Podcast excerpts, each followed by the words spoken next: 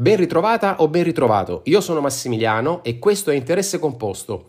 Il tema dell'episodio di oggi riguarda una delle decisioni più importanti a livello finanziario che ti troverai a prendere nel corso della vita, ovvero casa di proprietà o casa in affitto? Sfateremo alcuni miti che finiscono per avere un peso determinante nella scelta e scopriremo invece i fattori da tenere in considerazione per prendere una decisione razionale e consapevole.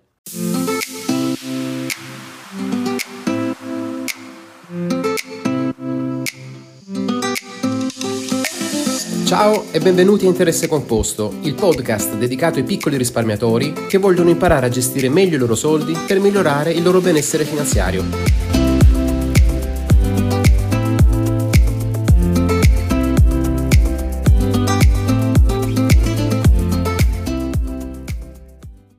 Ciao e benvenuta o benvenuto ad Interesse Composto, il podcast che ti aiuta a gestire meglio il tuo denaro e a migliorare il tuo benessere finanziario.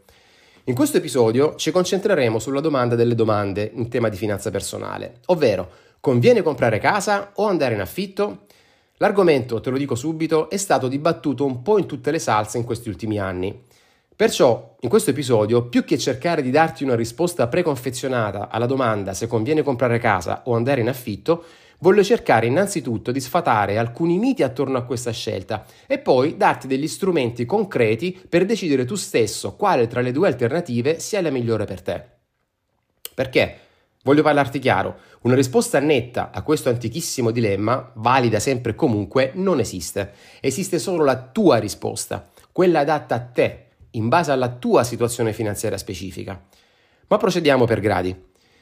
Quello della scelta tra casa di proprietà o casa in affitto rappresenta un argomento tra i più dibattuti in assoluto in ambito di finanza personale e non solo. Le persone si dividono in due fazioni ben distinte. Quelle che sono a favore della casa di proprietà, da una parte, e quelle a favore dell'affitto, dall'altra. E si scannano letteralmente pur di difendere le posizioni della propria fazione e stando ben attenti a non concedere qualcosa a vantaggio dell'altra. Ma noi, in questa puntata del podcast, cercheremo di lasciare da parte il tifo per l'uno o per l'altra corrente di pensiero, a vantaggio invece di un'analisi più razionale e oggettiva della, question- della questione. Analisi che ci conduca, per quanto possibile quando discutiamo di scelte che implicano considerazioni anche di carattere emotivo, a fare la scelta più giusta per noi, che in fin dei conti rappresenta l'obiettivo principale, al di là delle convinzioni personali, dei pregiudizi e delle correnti di pensiero. L'unica cosa certa in questa diatriba è che prima o poi tutti ci troveremo a dover scegliere tra casa di proprietà o casa in affitto e la domanda sarà sempre la stessa. Meglio comprare casa o meglio affittarla? Te l'ho spoilerato prima, ma lo ribadisco ufficialmente adesso. La risposta giusta, quella ideale a questa domanda, purtroppo per noi non c'è, non esiste.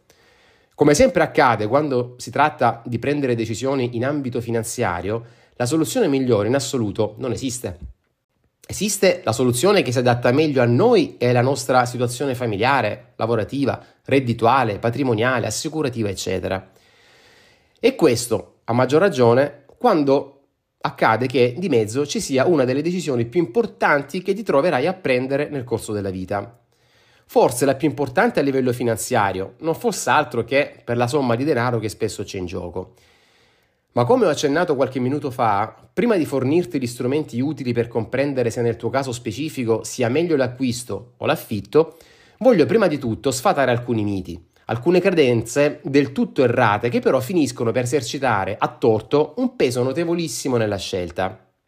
Innanzitutto parto con la classica raccomandazione di parenti e conoscenti che ripetono a pappagallo quello che hanno sentito dire dal salumiere o dalla parrucchiera sotto casa con tutto il rispetto per il salumiere e per la parrucchiera, che saranno eccellenti professionisti nel loro settore, ma con tutta probabilità non credo lo siano altrettanto nel campo della finanza personale.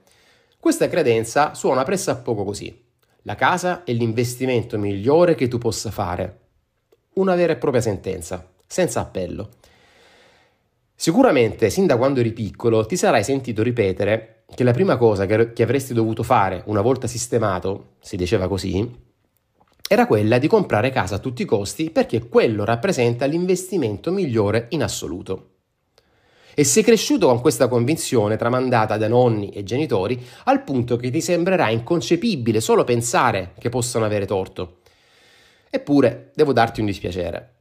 Devo smontare questa convinzione potentissima che si tramanda da generazioni. La casa di proprietà non è un investimento. Infatti, non è una questione di capire se è l'investimento migliore oppure no. Il punto è che la casa di proprietà non è per nulla un investimento, non lo è perché non ne possiede proprio i requisiti. Definiamo la caratteristica principale di un investimento in termini molto semplici. Un investimento si caratterizza per l'impiego di un capitale idoneo a generare un flusso di entrate periodiche. Le azioni generano dividendi, le obbligazioni generano cedole, interessi, gli immobili di investimento generano entrate sotto forma di affitti. Ora, la casa di proprietà, quella in cui andresti ad abitare, ti sembra che possa generare qualche tipo di entrata periodica e ricorrente? No, evidentemente. Perché per definizione se ci vivi dentro non puoi darla in locazione e percepire l'affitto ogni mese. Pertanto, te lo confermo, la casa di proprietà non può mai costituire un investimento quindi nel migliore, nel peggiore, non costituisce un investimento. Punto. In nessun caso, proprio per definizione. E chi ti dice che invece costituisce un investimento, con tutta probabilità non conosce ciò di cui sta parlando. Se vuoi acquistare casa, fallo pure, ma non trattare mai l'acquisto della casa come fosse un investimento, perché rischi in quel caso di perderci tanti soldi non fosse altro che per il mancato rendimento che invece pensavi di ottenere perché te lo ha detto il nonno, lo zio e il cugino, sempre con il massimo rispetto per tutti i nonni, gli zii e i cugini d'Italia. Quindi la casa di proprietà va trattata per quello che realmente è, un semplice bene di consumo. Un bene di consumo costoso, ma pur sempre un bene di consumo e non un asset su cui ci puoi investire. Adesso che abbiamo sfatato il mito della casa in, come migliore investimento che tu possa fare, Passiamo al secondo mito. Compra casa, almeno lasci qualcosa ai figli. Eh sì, chissà quante volte avrei sentito ripetere questa frase probabilmente dagli stessi parenti o amici di prima, pur di convincerti della bontà della decisione di acquistare casa. Io l'ho sentita centinaia di volte indubbiamente. Ma le cose mh, non stanno esattamente così e te lo spiego subito, dati alla mano. Il numero di bambini nati nel 2022 in Italia è sceso per la prima volta sotto la soglia delle 400.000 unità, attestandosi a circa 393.000. Ora, se il trend continuerà ad essere questo, si stima che nel 2032 la popolazione italiana sarà di poco superiore ai 57 milioni. L'Italia nei prossimi 10 anni quindi è destinata a perdere circa 1,2 milioni di cittadini rispetto ad oggi. Sai cosa significa? Vuol dire che se queste stime saranno confermate dai fatti e tutto lascia presagire che la rotta difficilmente potrà essere invertita in tempi brevi, tra 10 o 20 anni ci sarà un amore di immobili sfitti sul mercato da far paura e molte meno persone e famiglie disposte ad acquistarli rispetto ad oggi. Capisci che la conseguenza logica sarà quella di una forte riduzione dei prezzi necessaria proprio per riportare in equilibrio domande e offerta di immobili per uso abitativo. Aggiungiamoci anche il fatto che, soprattutto tra i giovani, si sta assistendo ormai da oltre un decennio ad una certa tendenza a spostarsi dalla provincia verso le zone urbane ad alta densità abitativa, come le grandi città, o addirittura la tendenza a trasferirsi proprio all'estero. Dimmi ora cosa se ne fanno i tuoi figli tra 10 o 20 anni della casetta a fanculonia di sotto che avrai acquistato per lasciarli in eredità. Visti i trend, è improbabile che ci andranno ad abitare. A maggior ragione se l'immobile si trova nel paesello lontano centinaia se non migliaia di chilometri da dove vivono e, da dove lavorano e l'unica alternativa sarà naturalmente quella di venderla con forti perdite rispetto al prezzo che hai pagato per il suo acquisto. Quindi un pessimo investimento che lascerai ai tuoi figli. Se poi pensi che l'età media sia alzata di tanto e continuerà ancora a crescere, probabilmente, e io te lo auguro di cuore, lascerai la tua casa in eredità ai tuoi figli quando loro avranno più di 50 anni e la tua casa, della tua casa se ne faranno ben poco. Dovranno solo venderla in fretta per evitare di doverci pagare anche i mutari e Dio solo sa quali altre tasse che nel frattempo si, si inventeranno. A conti fatti, la casa lasciata, lasciata in eredità ai figli, con tutta probabilità sarà più fonte di grattacapi che di vantaggi e ai tuoi figli non resterà altro che venderla per monetizzare velocemente ad un prezzo molto probabilmente più basso di quello che l'hai pagata tu con i tuoi sudati risparmi. Capisci ora perché comprare casa per lasciarla in eredità ai figli è una cazzata mostruosa, passami il termine, considerato soprattutto il trend demografico attuale. Passiamo adesso invece alla terza credenza relativa all'acquisto della casa, quella del compra casa perché con l'affitto butti via solo i soldi. Allora, te lo dico subito, tra tutti questo luogo comune è quello che probabilmente, probabilmente finisce per incidere in maniera più pesante nella scelta tra acquisto o affitto. Da che ho memoria ho sempre sentito dire che pagando l'affitto avrei solo buttato via i miei soldi. E sono cresciuto con questa convinzione finché, ringrazio Dio per questo, ho iniziato a studiare e ad informarmi in maniera indipendente e autonoma e ho iniziato a ragionare con la mia testa e con i dati di fatto piuttosto che affidarmi a credenze popolari prive di qualsiasi fondamento logico. E sono arrivato alla conclusione che non c'è niente di più sbagliato di questa credenza e ti dimostro anche il perché. Quando paghi un affitto, non stai gettando i soldi dalla finestra come se stessi giocando al casino. Sono due cose differenti. Stai semplicemente pagando per soddisfare un tuo bisogno primario, ovvero quello di avere un tetto sopra la tua testa. È la stessa cosa di quando vai al supermercato a fare la spesa. Lo fai per soddisfare un altro bisogno primario, quello di nutrirti e di non morire di fame. Oppure come quando compri vestiti. Stai semplicemente spendendo i tuoi soldi per fare per soddisfare un altro bisogno primario, ovvero quello di coprirti e di non andare in giro nudo per strada e magari anche di morire dal freddo. O come quando paghi la bolletta dell'energia elettrica o del gas, stai soddisfacendo i tuoi bisogni primari di non restare al buio e di scaldarti. Seguimi un attimo nel ragionamento. Prendendo per buona la logica di chi ti dice che pagando l'affitto stai solo buttando via i soldi, non dovresti nemmeno andare a fare la spesa al supermercato oppure a comprarti vestiti o pagare la bolletta della luce e del gas. Perché altrimenti butteresti comunque via i, tu- i tuoi soldi, dal momento che dopo aver pagato per ottenere questi beni e servizi non ti resta nulla in mano comunque. Se segui questa logica, allora dovresti anche comprarti il supermercato invece di andare ave- a pagare per avere il cibo, o comprarti il negozio di abbigliamento invece di pagare per avere i vestiti, o comprarti la società che eroga il gas invece di limitarti a pagare il gas che ti serve. Capisci perché parlo di credenza del tutto priva di logica alla base? Perché stai pagando per soddisfare dei bisogni e una volta soddisfatti i beni e i servizi acquistati cessano di, es- di esistere e non ti resta nulla in mano lo stesso. Il cibo lo mangi, L'acqua la bevi, i vestiti li consumi con l'uso come per l'energia elettrica e il gas e lo stesso avviene quando paghi l'affitto. Dovresti partire dal presupposto che possedere una casa rappresenta un bisogno primario che occorre soddisfare come soddisfi qualsiasi altro bisogno, come quello di nutrirti, di vestirti o di scaldarti e così via. E paghi per questo. Punto. Ma, no, ma questo non vuol dire in alcun, in alcun modo buttare via i tuoi soldi pagando un affitto. Stai semplicemente pagando il prezzo di un bene e di un servizio necessario per soddisfare un tuo bisogno primario. Ecco, queste sono le tre credenze più assurde ma fortemente radicate nel percepito degli italiani che finiscono per avere un peso determinante nell'indirizzare la scelta verso l'acquisto della casa piuttosto che verso l'affitto, ma esercitano il loro peso in maniera del tutto immotivata e non suffragata in alcun modo da dati o da riscontri oggettivi. Sfatati quindi questi miti o credenze o pregiudizi, chiamali come vuoi, vediamo davvero come dovresti approcciarti razionalmente alla scelta tra casa di proprietà o casa in affitto. Come ti ho detto all'inizio dell'episodio, l'unica discriminante che conta davvero nella scelta, cioè ovvero tra la scelta della casa in affitto o la casa di proprietà, sei tu. Tu e la situa- tua situazione specifica. Non esiste infatti la scelta migliore in assoluto tra case di proprietà o in affitto, ma esiste la soluzione più adatta ad ogni contesto. Esiste banalmente la scelta adatta a te. Ed è questa l'unica soluzione che deve interessarti, al di là di fazioni, di retoriche spicciole, di pregiudizi, di credenze, nonni, genitori, amici.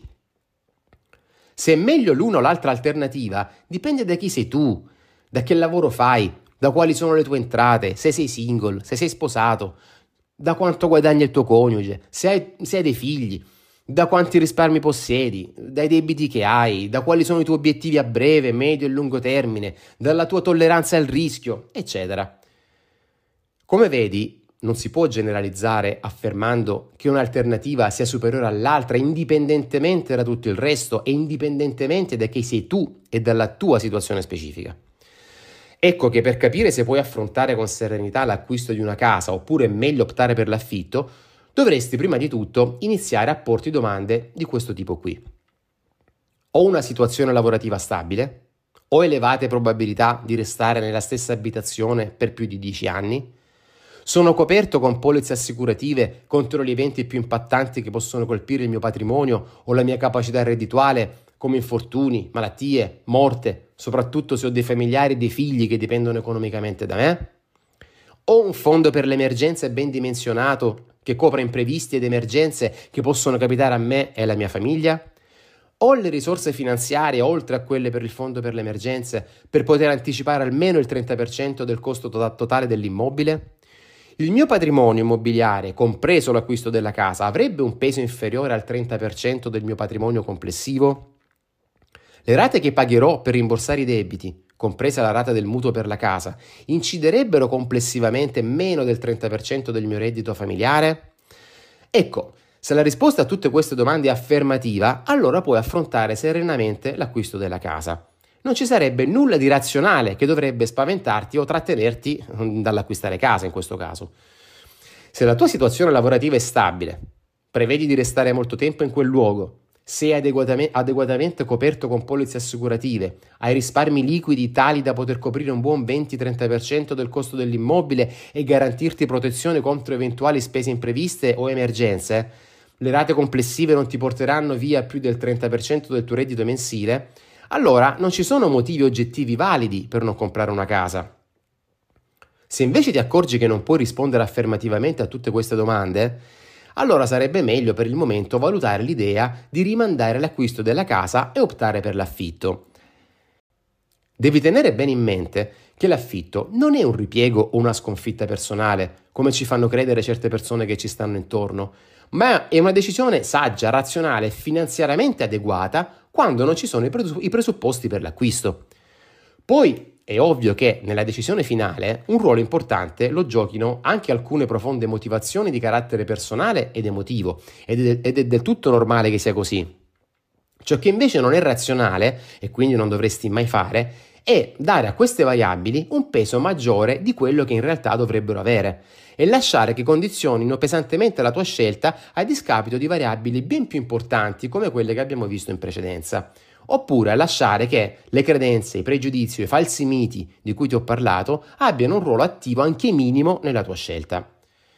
Dovresti entrare nell'ottica che acquistare casa quando non puoi permettertelo nel migliore dei casi riduce il tuo benessere finanziario e la qualità di vita e rallenta il tuo processo di crescita finanziaria. Ma nel peggiore dei casi invece può portarti direttamente alla rovina e al dissesto finanziario anche prima che tu te ne accorga.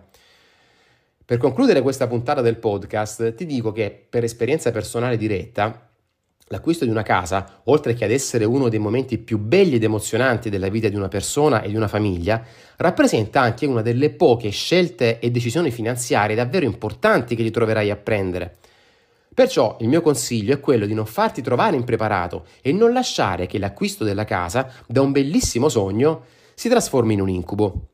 E l'unica maniera per scongiurare questo scenario è quello di approcciare a questa decisione nella maniera più razionale possibile, con la mente aperta, senza lasciarti condizionare da pregiudizi totalmente privi di logica e senza lasciare che aspetti di natura emotiva assumano un peso più importante di quello che dovrebbero avere nella decisione.